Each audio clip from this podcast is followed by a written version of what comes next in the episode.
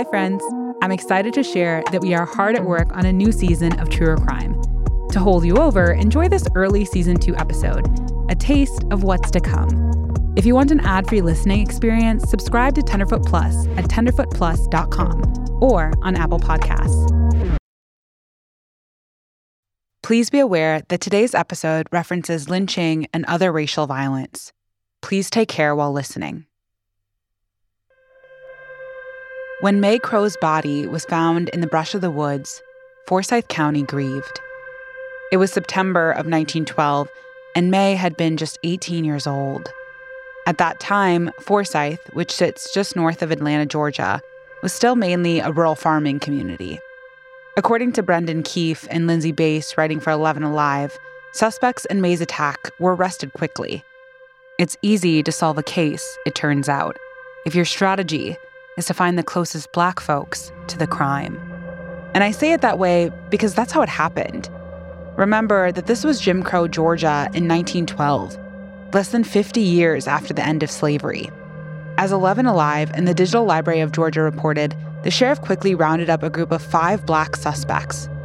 Author Patrick Phillips writes in his book Blood at the Root that the first of these so called suspects, a 16 year old boy named Ernest Knox, had been coerced into a confession after a well known white community member had mock lynched him with a rope from a nearby well.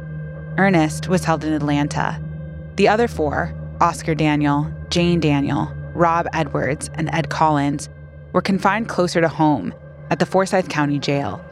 It didn't take long before an angry, thrumming mob of white community members started forming outside. First some, then more and more as the crowd swelled to fill the streets. A newspaper article published at that time noted that the men gathered in broad daylight, unmasked and unhidden. Some bearing rifles and shotguns under their arms, others with coats bulging suspiciously where a heavy revolver filled a hip pocket. The country roads were dotted with mounted and armed men all hurrying towards the county seat. Even in 1912, it was clear that this was not a group interested in grieving or meaning making as much as vengeance and vigilantism. And still, that night, the sheriff made the decision to go home, to leave the jailhouse with just one officer to guard the prisoners. I can't say I was surprised when I learned what happened next. How the mob had overcome the lone guard and stormed the jail, how they'd drag Rob Edwards from his cell, how they'd brutalized him, beating him with crowbars, how they'd hoisted him onto a pole and took turns shooting him. It didn't surprise me, but it did horrify me. How could it not? And even after that horror, the mob's bloodlust wasn't satisfied. The murder of Rob Edwards wasn't enough. They had to kill what he represented, too the presence of Black people in their communities, Black existence, Black infiltration. Enough was enough, they decided. And so, according to 11 Alive, in the months that followed, white community members, branding themselves as night riders, began knocking on the doors of black residents. It was time to go, they'd said. These night riders scrawled notes demanding that black people leave within 24 hours and posted those notes to trees and doorsteps and mailboxes. Resistance was met with stray bullets fired into homes. And so, black folks left, packing up belongings gathering children, abandoning rightfully owned property, and whole lives. Forsyth County should have grieved again. Another loss. This time, the entire black community. It made me wonder would they ever return? And what would happen if they did? So, this, this is the story of how a woman and a county collided. This is the story of Tamla Horsford. I'm Celicia Stanton, and you're listening to Truer Crime.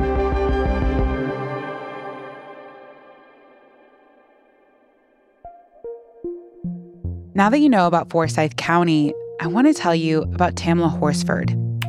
As I searched through articles and news clips, what showed through most was her boisterous personality. She was magnetic, but still, I wanted to get a sense of how people really saw her. So for that, I went to social media, of course. read posts from family and friends, each its own little digital clue into her life. She liked to dance and be silly, loved ones lamented. Tamla's Insta bio, full of hashtags and internet abbreviations, read like it could have been my own Gen X mother's. Life is what you make it, so be your best you. Hashtag love, hashtag create, hashtag dance like no one is watching.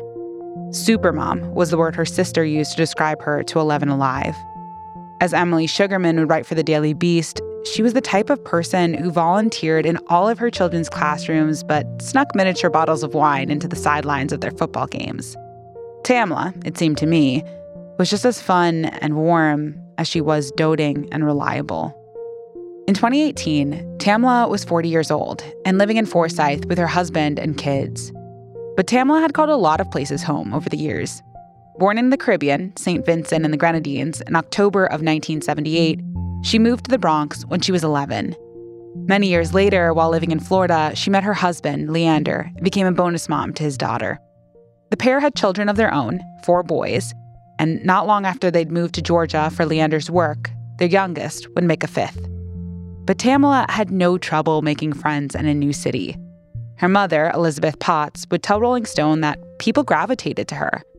Everywhere she lived, her home became the house that all the neighbors and the neighbors' children congregated. This gift for making connections is what led her to Jean Myers, who Rolling Stone reported had met Tamla through their kids' youth football league. The two became fast friends, and so when John invited her to a birthday party at her home, Tamla was excited to attend. It would be a girls' night in. Jean had invited several other moms, and the plan was to eat and drink and catch a football game on TV. It'd be a sleepover. That way, no one needed to worry about getting home. A comfy, cozy, child free get together. Tamla prepared for the night excitedly making dinner and a breakfast casserole for her family to enjoy while she was gone. And then, armed with her paw print onesie pajamas and a bottle of tequila for the birthday girl, Tamla headed out the door. But as it turns out, well, the Forsyth Tamla ventured into that night had changed since the fateful events of 1912. So much had still remained the same. A year before Tamla's birth, seven year old Patrick Phillips and his family moved to Forsyth County.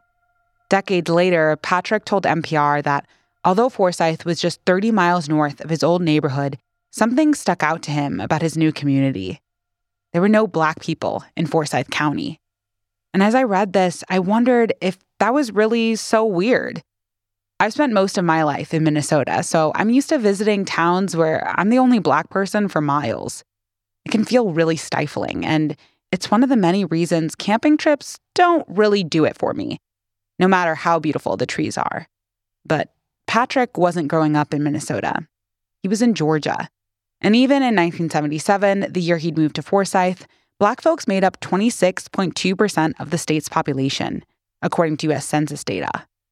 But now, on his new school bus, Patrick listened in on the conversations between his new classmates. He noticed that amid the flurry of racist jokes and comments, the kids didn't call Black people Black or African American or any other term but one the N word, which they used almost exclusively and without hesitation.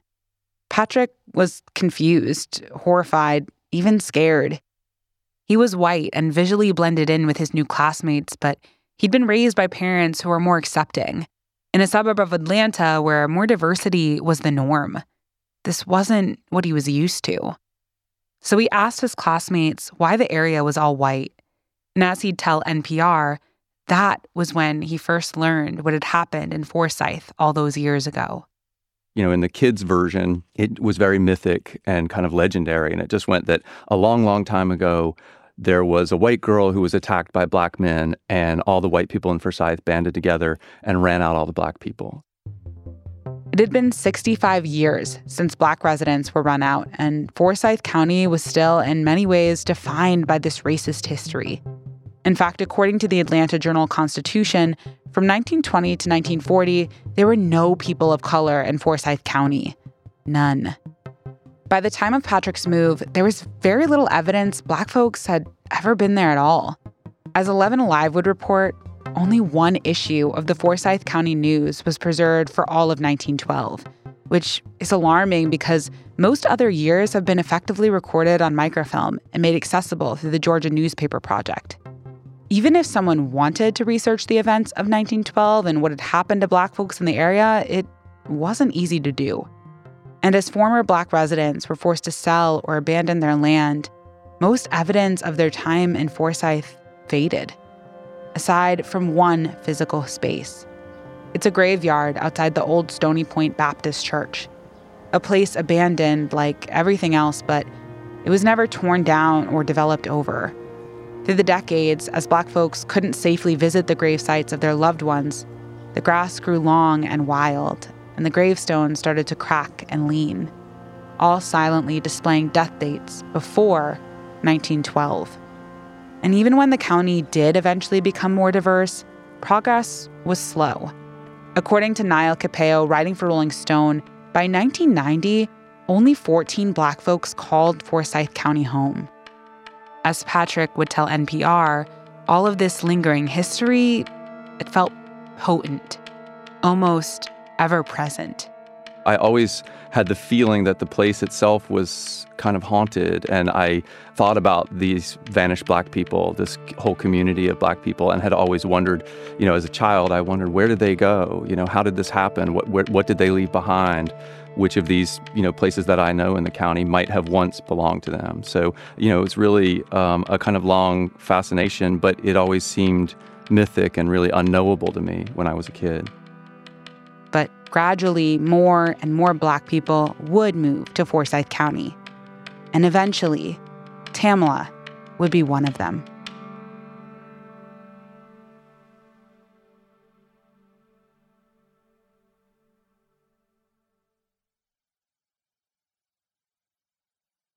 When Tamala Horsford's body was found strewn across the manicured lawn of Jean Meyer's backyard, Forsyth County should have grieved. It was November 4th, 2018, the morning after Jean's birthday sleepover, and Jean's aunt, Madeline Lombardi, padded to the kitchen to get a head start on her day. According to Rolling Stone, she'd been making coffee when she spotted something strange through the kitchen window. Looking closer, the scene came into focus.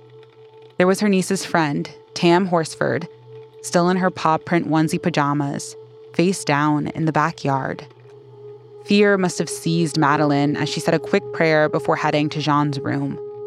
Jean and her boyfriend, Jose Barrera, who'd spent the night, were woken by a knock at the door. Come in, Jean called before Madeline appeared.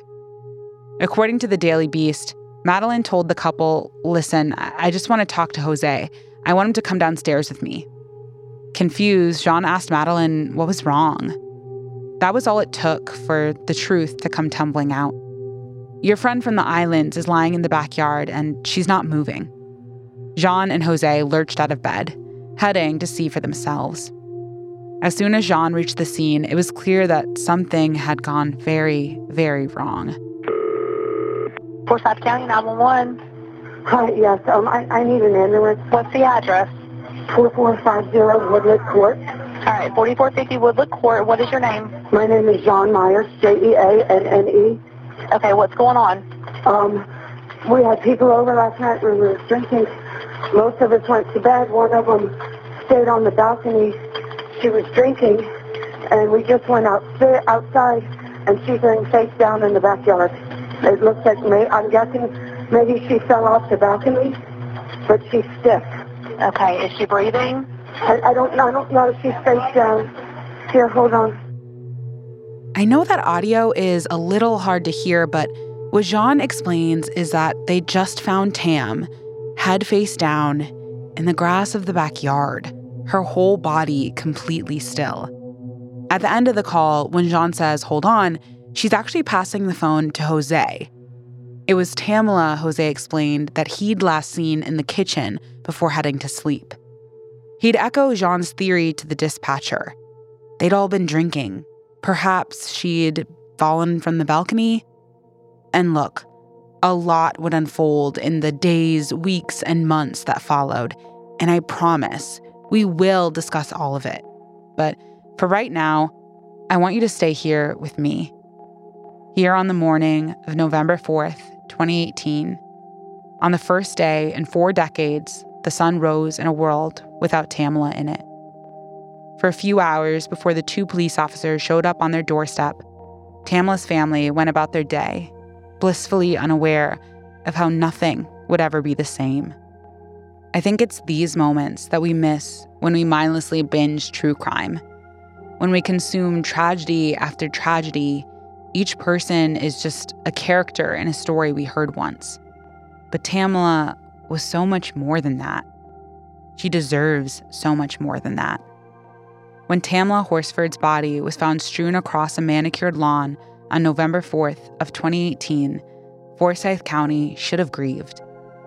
But even if they didn't, wouldn't, couldn't, her family did. And so, eventually, those blissful morning hours were cut short. Tamla's husband, Leander, opened his door and found two police officers standing on his front step with the terrible news. It wouldn't take long for the confusion to nestle in alongside the grief. Because the things the investigators told the family just weren't adding up. The tangle of details left more questions than answers. How could this have happened? Tamla had been alive just the night before. She'd been going to a friend's birthday party. This wasn't the kind of thing that just happened at a sleepover, but as new facts emerged, things only seemed to get cloudier. And the questions? They kept piling up. How had a 14 foot fall led to such severe injuries? Why was so much of the scene completely uninvestigated? Why did the evidence keep disappearing? Where were the autopsy photos? Did guests at the party that night have connections with Forsyth law enforcement? And on and on the questions went. The tension in Forsyth simmered with whispers, leaks, and lawsuits until it all boiled over. But before I tell you about all of that, you should know that the history we've already poured over, the tragic events in 1912, were not the last time things in Forsyth reached a boiling point. It was 1987, and the world was changing fast. As the Cold War thawed and the Berlin Wall crumbled, Madonna ruled the music scene and Michael Jordan soared on the basketball court. And in January of that year, a new show, which had only been on the air for five months, was taking the country by storm.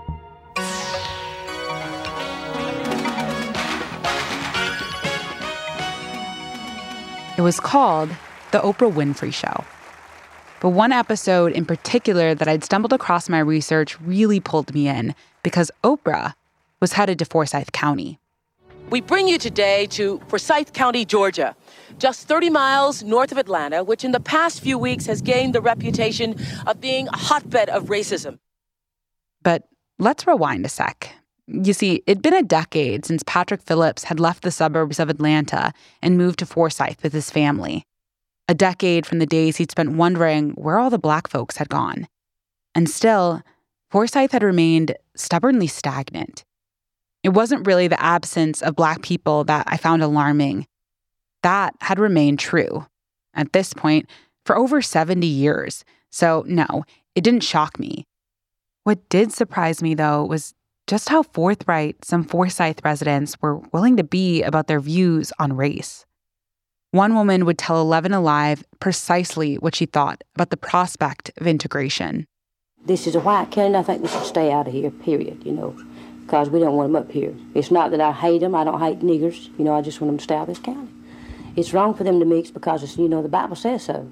The Bible says to stick with your own kind, you know, stick with your own race because just like blackbirds, you know, blackbirds not going to mix with redbirds or whatever, you know, going to stick with their own kind. And if you listen to that and think, this is 1987, how can people get away with so boldly proclaiming their racism? Well, you wouldn't be alone. As it turned out, folks across the country were hoping to shine a spotlight on the all white Georgia county. It had been 75 years since the fateful events of 1912, and activists from all over the U.S. decided to band together to organize a march. And on a cold yet sunny day in January of 87, nearly 20,000 civil rights marchers descended upon Forsyth County's courthouse square, the same square where Rob Edwards had once been lynched. The St. Petersburg Times said the marchers came from as far away as Boston and San Francisco. 150 buses and countless taxis delivered thousands of marchers from Atlanta. They were a diverse group. Racially, yes, but also in age. Many marchers had brought their children along for the experience, and with folks here from all over the country, including civil rights icons, it should have been a day of hope and solidarity. But according to the Tampa Bay Times, the marchers were met by a crowd of several thousand counter protesters. The mob of counter demonstrators had also brought their children. But the future that they saw for Forsyth County was markedly different. One man would raise his son in the air, yelling, My son is white and he's going to stay that way. Some waved Confederate flags and others chanted the N word. 11 Alive News was on location that day, capturing the sights and sounds of the counter protesters. Forsyth County's been all white for decades, and many residents say they want to keep it that way. We haven't had none up here since the first of the century, and I don't think we've done okay without them, and I don't believe we need them up here now. According to Tampa Bay Times, it would take 2,300 riot equipped National Guard troops and police officers to protect the marchers from counter demonstrators. But still, the group remained steadfast, responding to obscenities with peace signs and waves. Once the marchers loaded back onto their buses, the Ku Klux Klan held their own rally, vowing to do what was needed to keep Forsyth County white. I wondered how the average citizens of Forsyth saw the day's events, whether the counter demonstrations had been surprising to them. 11 Alive would report the feelings of the community's spiritual leadership. At the First Christian Church, area ministers gathered in an emergency meeting. Their conclusion do nothing now except support their leaders, preach against further violence, and pray. There are black people in our community. They're all around, uh, and there's never been any problem. Our thinking is the best thing to do is to give those time to heal. And, you know, another march, what, what good would it do? It would just throw salt in that wound. It was this clash of groups the marchers and the counter protesters that led Oprah to Forsyth to tape an episode of her show. She wanted to see for herself how people in Forsyth felt about everything that had happened. You don't believe that people of other races have the right to live here? They have the right to live wherever they want to, but we have the right to choose if we want a white community also. There are people in this county, obviously, who are afraid of black people. What is it you are afraid black people are going to do? I'm afraid of uh, them coming to Forsyth County. I lived in Atlanta. I was born in Atlanta. And uh, in 1963, the first blacks were bused to West Fulton High School, which was a nice community, a nice neighborhood, and now it's nothing but a rat-infested slum area because they don't care. Do you mean they, the entire black race? Blacks and you have niggers. What's the difference between I've a black talked, person and a nigger to you? I've talked to black people. Black people, they don't want to come up here. They, they don't want to cause any trouble. That's a black person. A nigger wants to come up here and cause trouble all the time. That's the difference.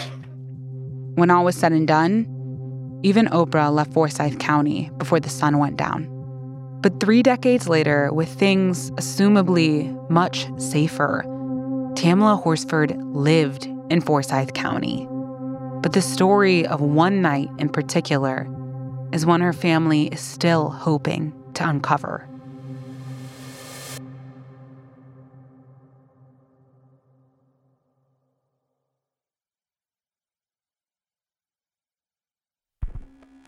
In the wake of Tamla's death, police interviewed witnesses, partygoers who'd been the last known to see her alive that night. Slowly, a picture of what had unfolded the night before began to come together.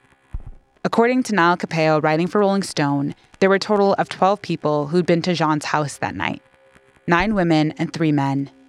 Later, advocates of Tamla would name this group the Forsyth 12.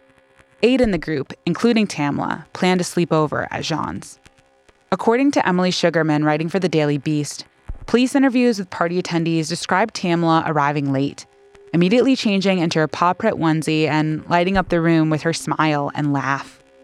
According to Rolling Stone, the group split into two the women upstairs and the men downstairs, both groups watching the LSU versus Alabama football game. Tamla was the only smoker in attendance, so she took frequent solo smoke breaks on the balcony. At one point, she switched from cigarettes to weed, but Jean asked her to stop. According to her statement to police, she teased Tamla, calling her the female Bob Marley. Eventually, the men joined the women upstairs for a game of Cards Against Humanity. It was the kind of party I could see myself attending with my friends. According to the Daily Beast, video from that night shows partygoers having a great time. They're dancing and celebrating, even though LSU failed to secure the win. The group struggles to focus on their card game and sips their cocktails between bouts of laughter. Tamla opened the bottle of tequila she'd brought as a gift for Jean, but Tamla was the only one willing to drink it. The smell was strong and bitter, and Jean would later tell police it made her want to throw up in her mouth. And although Tamla sipped the tequila alone, police found only one eighth of the bottle remaining the following day. But partygoers would tell police they didn't remember Tamla seeming very drunk. If anything, she seemed remarkably composed, especially considering how much of the tequila was missing the next morning. According to Rolling Stone, the party started winding down around 11:30 p.m. as some party attendees went to their own homes and others turned in for the night at Jean's. According to the Daily Beast, Jean started nudging the remaining guests to go to bed at around 1 a.m. As she would tell police, Tamla begged her to stay up, saying she loved hanging around women, that it was a nice break from her house full of boys. But despite Tamla's pleas, Jean emphasized that she had to get up early the next morning, heading upstairs to bed. Tamla stayed awake with Jean's friend, Bridget Fuller, who was waiting for a ride from her husband. The two chatted downstairs and Tamla snacked on a bowl of gumbo. The Rolling Stone reports that Bridget would later tell authorities that when she left, Tamla planned to smoke one last cigarette before heading to bed. Eventually, Bridget's husband would arrive, and she'd tell authorities that Tamla saw her out the door Tamla leaned over to kiss Bridget's cheek and said, You're a really good person. Bridget replied, Okay, well, thank you very much. I appreciate that. Now take your ass in the house and finish eating your gumbo. In this moment, well, it was the last known time that Tamla was seen alive. And when reading everyone's recollection from that night, I was struck by just how mundane it all was. Small moments, drinks shared collectively among friends, jokes over card games, compliments before a friend leaves for the night. All things I've done with my friends at our parties. And while the stories told by the partygoers were sweet, recounting Tamla as someone full of life, enjoying herself, these were moments that probably wouldn't have been that memorable in the grand scheme of things. But eventually, as the sun rose and Tamla's body was discovered, these stories took new meaning. The investigation into Tamla's death was riddled with missteps from the start. According to Rolling Stone, investigators had jumped quickly to the belief that Tamla's death had been an accident. It was an assumption that would ultimately cost them evidence. The crime scene was not preserved, witnesses weren't immediately questioned, and minimal autopsy photographs were taken. Looking into the early investigation felt like reviewing some kind of tragic checklist where nothing had been checked off. No rape kit, no fingerprints collected, no fingernail clippings obtained. The tequila Tamla had brought that night, not tested. There was a home security camera pointed at the backyard, but it didn't have batteries. And while that last one wasn't the investigator's fault, it was just another disappointment in a long line of disappointments. But investigators weren't without their ideas. According to writer Niall Capeo, after lead investigator Mike Christian noticed that some landscaping edging seemed to match cuts on Tamla's shins, an early theory arose that Tamla had died from an accidental ground level fall. It was a guess Mike would share with Tamla's family after they'd been notified of her passing. And this, perhaps, is where the first seeds of mistrust between investigators and Tamla's family may have taken root. However, the medical examiner didn't feel the evidence was consistent with a ground level fall because Tamla's injuries were severe. She had a dislocated wrist, a broken neck, four different types of hemorrhages in the skull and brain, and even a laceration to her heart muscle. It led investigators to look in another direction. Using data from Jean's home security system, they identified that a sliding glass door leading to an upper level backyard deck had been opened, closed, and then opened again a final time at 1:57 a.m just minutes after Bridget Fuller had left Tamla to head home. This, paired with Tamla's toxicology report, which found Xanax, marijuana, and three times the legal limit of alcohol in her system, opened a new line of thinking for investigators. Perhaps Tamla had headed to the balcony for another smoke break, and in her intoxication, she'd stumbled over the edge, falling to her death. But this new theory raised questions for Tamla's loved ones. As Niall Capeo writes, if Tamla had been that inebriated, why had so many people who'd attended the party confirmed that she hadn't seemed drunk? Pictures and videos from the night also seemed to indicate that Tamla hadn't been acting erratically, and if she'd fallen from the balcony, how come no one in the house heard it? Some of the partygoers had headed to their rooms less than 30 minutes beforehand. While a fall from a balcony would likely pose more danger than the original ground level theory, family members quickly pointed out that the balcony was only about 15 to 20 feet off the ground. Tamla's injuries, they felt, still seemed severe for a fall of that height. But it wasn't just family who was skeptical. According to Rolling Stone, one partygoer, Stacy Smith, would say, I mean, I've been on that deck like a million times. I've looked and I've tried, referencing the theory that Tamla had fallen over the edge. And I don't understand. Family members also felt confused about the Xanax the medical examiner found in Tamla's system. How had it gotten there, they'd wondered. As it turned out, another attendee did have a Xanax prescription, and while she denied having shared any with Tamla, texts would later reveal that she'd given out pills to other friends in the past. It was a lead that was never explored further. Feeling alarmed and suspicious of the quality of the investigation, Brian Paglia of Forsyth County News reported that Tamla's family ordered a secondary private autopsy. Leander Horsford, Tamla's husband, would say, In my personal opinion, I think that the investigation has been mishandled there are a lot of things that were left back that should not have been left back. I want the truth of what's going on because, I mean, the stories I've heard so far, none of them make sense. And if they don't make sense, usually there's a reason. But despite all of this, in February of 2019, after three months of investigation, the Forsyth County Sheriff's Office decided to close Tamla's case. Case closed. The controversial death of a mother found dead outside an overnight house party ruled accidental. But not everyone believed that investigators had uncovered the whole story, and some held fast to the idea that Tamla had been murdered. Before long, people started pointing fingers at those who'd last seen Tamla alive. And over time, members of the Forsyth 12, the group of folks who'd been at the sleepover the night of Tamla's death, would come under intense public scrutiny as theories about what really happened to Tamla made their way across social media. The first person to receive public backlash was Jean's boyfriend, Jose Barrera. Rolling Stone reported that at the time of Tamla's death, he'd worked as a pretrial officer for the Forsyth County courts. But Jose was soon fired. As it turns out, he'd used his position to illegally access documents related to Tamla's case. According to Forsyth County News, this scandal happened just one month after Tamla's death and fueled theories claiming that the investigation had been mishandled from the start. By February of 2019, Tamla's case was making headlines on larger media outlets like Vibe.com and the Daily Mail. And on social media, claims of corruption continued to spread. Viral posts made claims, without evidence that Tamla was murdered while she attended a sleepover with seven white women or that she was beaten and thrown off a balcony. One such speculative theory pointed to connections between the partygoers, the Forsyth County Sheriff, and a Forsyth County Deputy Coroner as evidence of bias in the investigation. According to the Daily Beast, this theory was fueled in part by a Facebook post with more than 70,000 shares.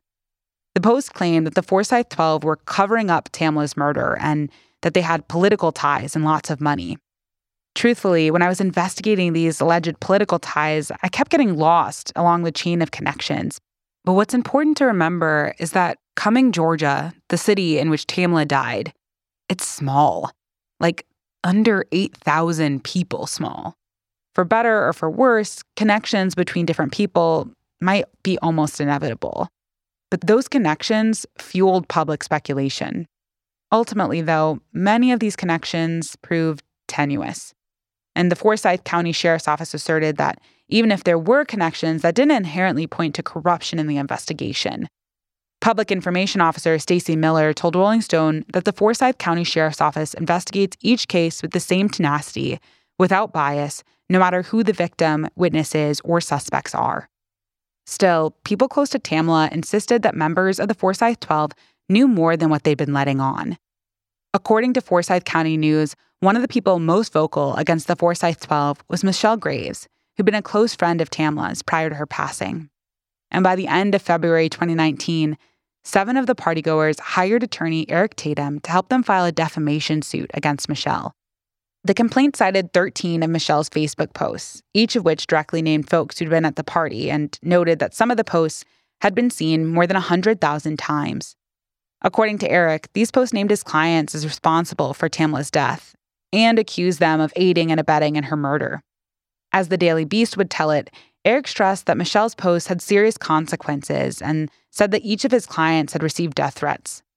Additionally, Forsyth County News reports that, according to the lawsuit, Eric's clients, their character, their reputation, and their businesses had all suffered irreparable damage.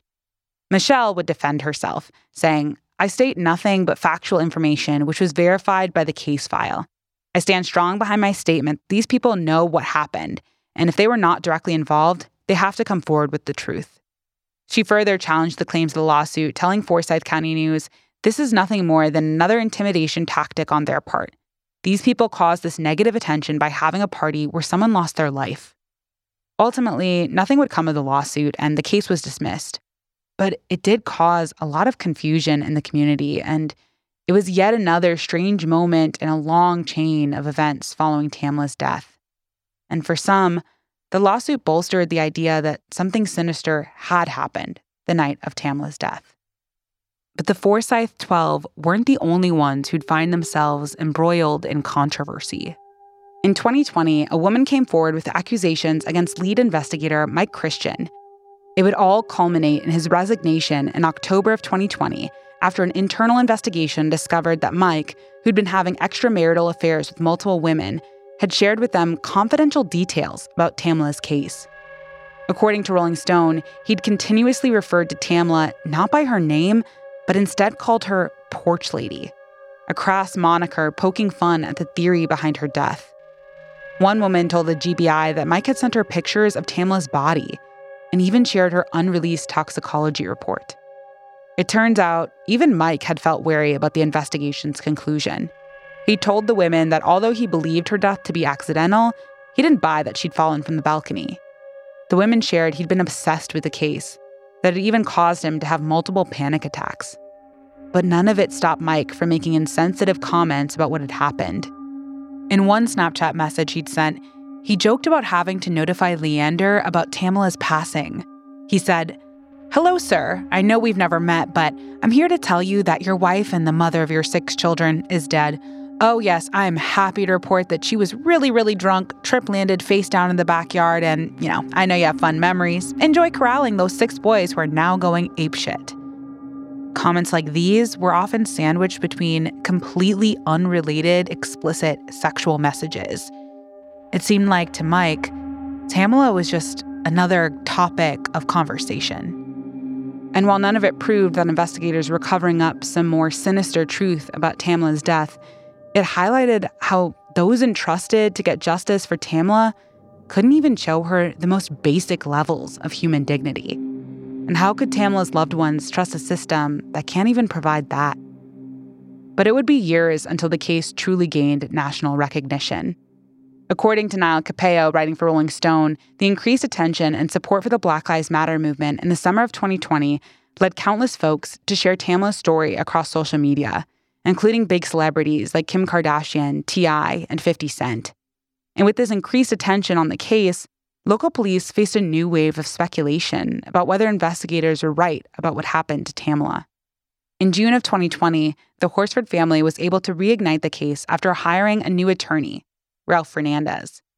Ralph told the Daily Beast that it was Tamla's sister in law who'd urged him to help the grieving family sort through the confusing information they'd received from police.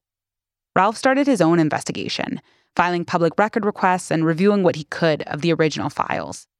Eventually, he'd write a letter to Tamla's husband, Leander, concluding that evidence pointed to a strong possibility that Tamla had, in fact, been murdered. In the letter, Ralph claimed that investigators botched the case from the beginning, pointing to conflicts in witness statements, inappropriately handled evidence, and a lack of autopsy photos. He'd conclude the letter with a few sentences of support, writing, here we are fighting an uphill battle because those who wear the badges and were entrusted with the investigatory task failed you. But this is not over. It will never be over. Be safe, be strong. We will get to the bottom of this. According to Rolling Stone, it was a Change.org petition that finally pushed things over the edge. With more than 600,000 signatures asking Sheriff Ron Freeman to reopen Tamla's case. Eventually, he'd do just that. And while this new investigation provided hope for those who believed Tamla's death wasn't an accident, they'd soon be met with yet another dead end. According to 11 Alive, in the summer of 2021, the GBI announced that the review of the case did not support pursuit and prosecution of criminal charges. Yet again, many of Tamla's supporters felt that there was still more to uncover about what really happened that night of the party. But even in confirmed murder cases, victims' loved ones are often left without answers. In 2018, the Washington Post analyzed homicide arrest data in 55 of the nation's largest cities over the past decade. What they found, while perhaps not shocking for folks that listen to this podcast, left me feeling uneasy. Within the data reviewed, police arrested someone in 63% of cases involving white victims. And while that number might already feel low, it's important to note that in the cases involving black victims, police arrested someone only 47% of the time. Finally, in the cases where no arrests were made, nearly three quarters of those victims were black. But as attorney Ralph Fernandez would tell 11 Alive, the Horsford family isn't ready to give up just yet. If it takes me 20 years and I can live that long, I'll be working on this case. Anytime there's a homicide, until it is resolved, the investigation is subject to being reopened. Fernandez says he's invested 500 pro bono hours into the case and will put in 10,000 more if it means finding out the truth. There's not going to be any surrender. We're not going to go away there's going to be justice served in this case.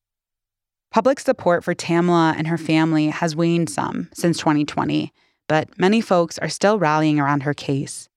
Other Change.org petitions have continued to circulate and gain support, including one from Forsyth Exposed, which, at the time of writing this episode, has nearly 750,000 signatures demanding the FBI handle all aspects of the reinvestigation into Tamla's death. Tamla's family still hopes they will receive answers one day, no matter how long it takes to get there. According to Emily Shugerman, writing for the Daily Beast, Tamla's husband Leander told police detectives If you're truthful, in my mind, everything will make sense.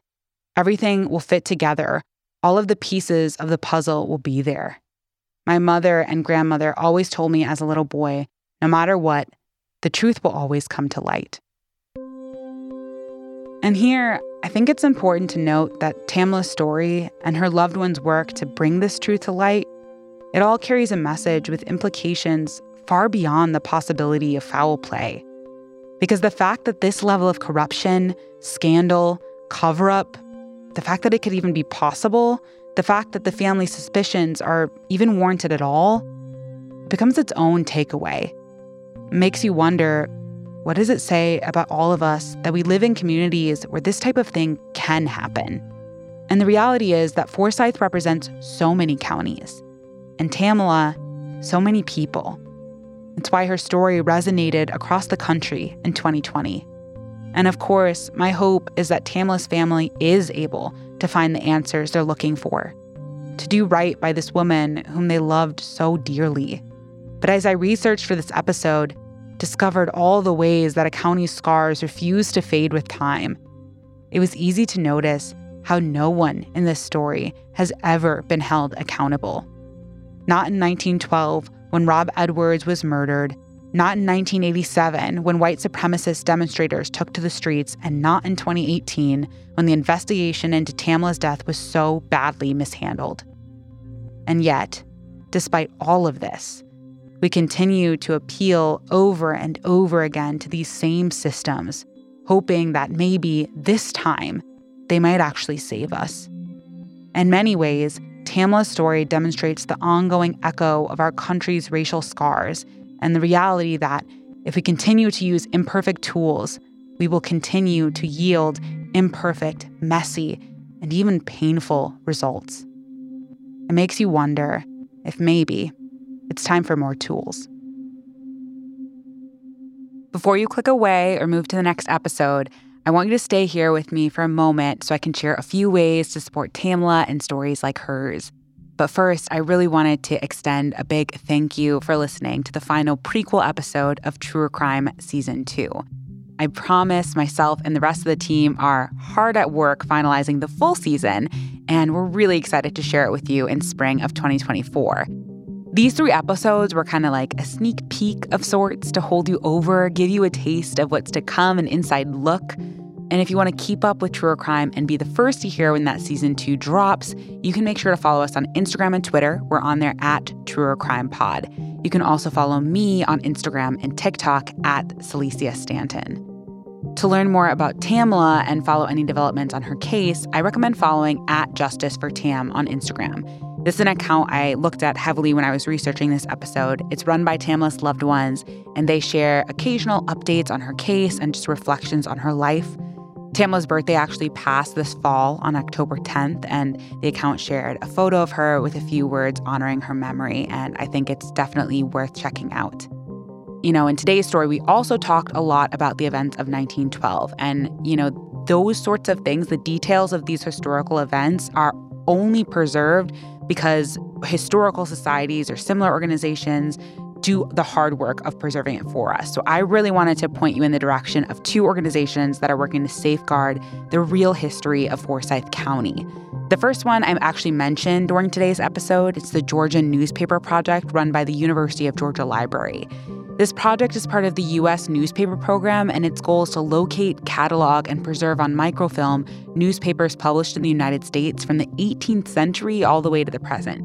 You can learn more and access those resources at libs.uga.edu forward slash GNP. And you can also donate to support the library at libs.uga.edu forward slash development forward slash support. And then another great organization is the Atlanta History Center. They're currently working on a project to collect the histories of descendants of Forsyth County's expelled Black residents. So you can donate and check out their extensive photo collection and read more about the history of Forsyth, including the events of 1912 and the 1987 Brotherhood March, which we mentioned in today's episode.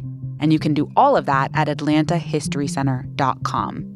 As always, you'll find all of these resources and more, including the full source list for this episode, on today's show notes page on our website, truercrimepodcast.com. Thanks for listening to this early season two episode of Truer Crime. If you want an ad free version of this show and other great shows from Tenderfoot TV, you can subscribe to Tenderfoot Plus at tenderfootplus.com or on Apple Podcasts. Truer Crime is created, hosted, and written by me, Celicia Stanton, and is a production of Tenderfoot TV. Additional writing and research by Olivia Husingfeld. Executive producers are myself, Donald Albright, and Payne Lindsay. Additional production by Olivia Husingfeld and Jamie Albright. Editing by Sydney Evans. Our supervising producer is Tracy Kaplan. Artwork by Station 16. Original music by Jay Ragsdale. Mixed by Dayton Cole. Thank you to Oren Rosenbaum and the team at UTA, Beck Media and Marketing, and the Nord Group. For more podcasts like Truer Crime, search Tenderfoot TV on your favorite podcast app or visit us at tenderfoot.tv. Thanks for listening.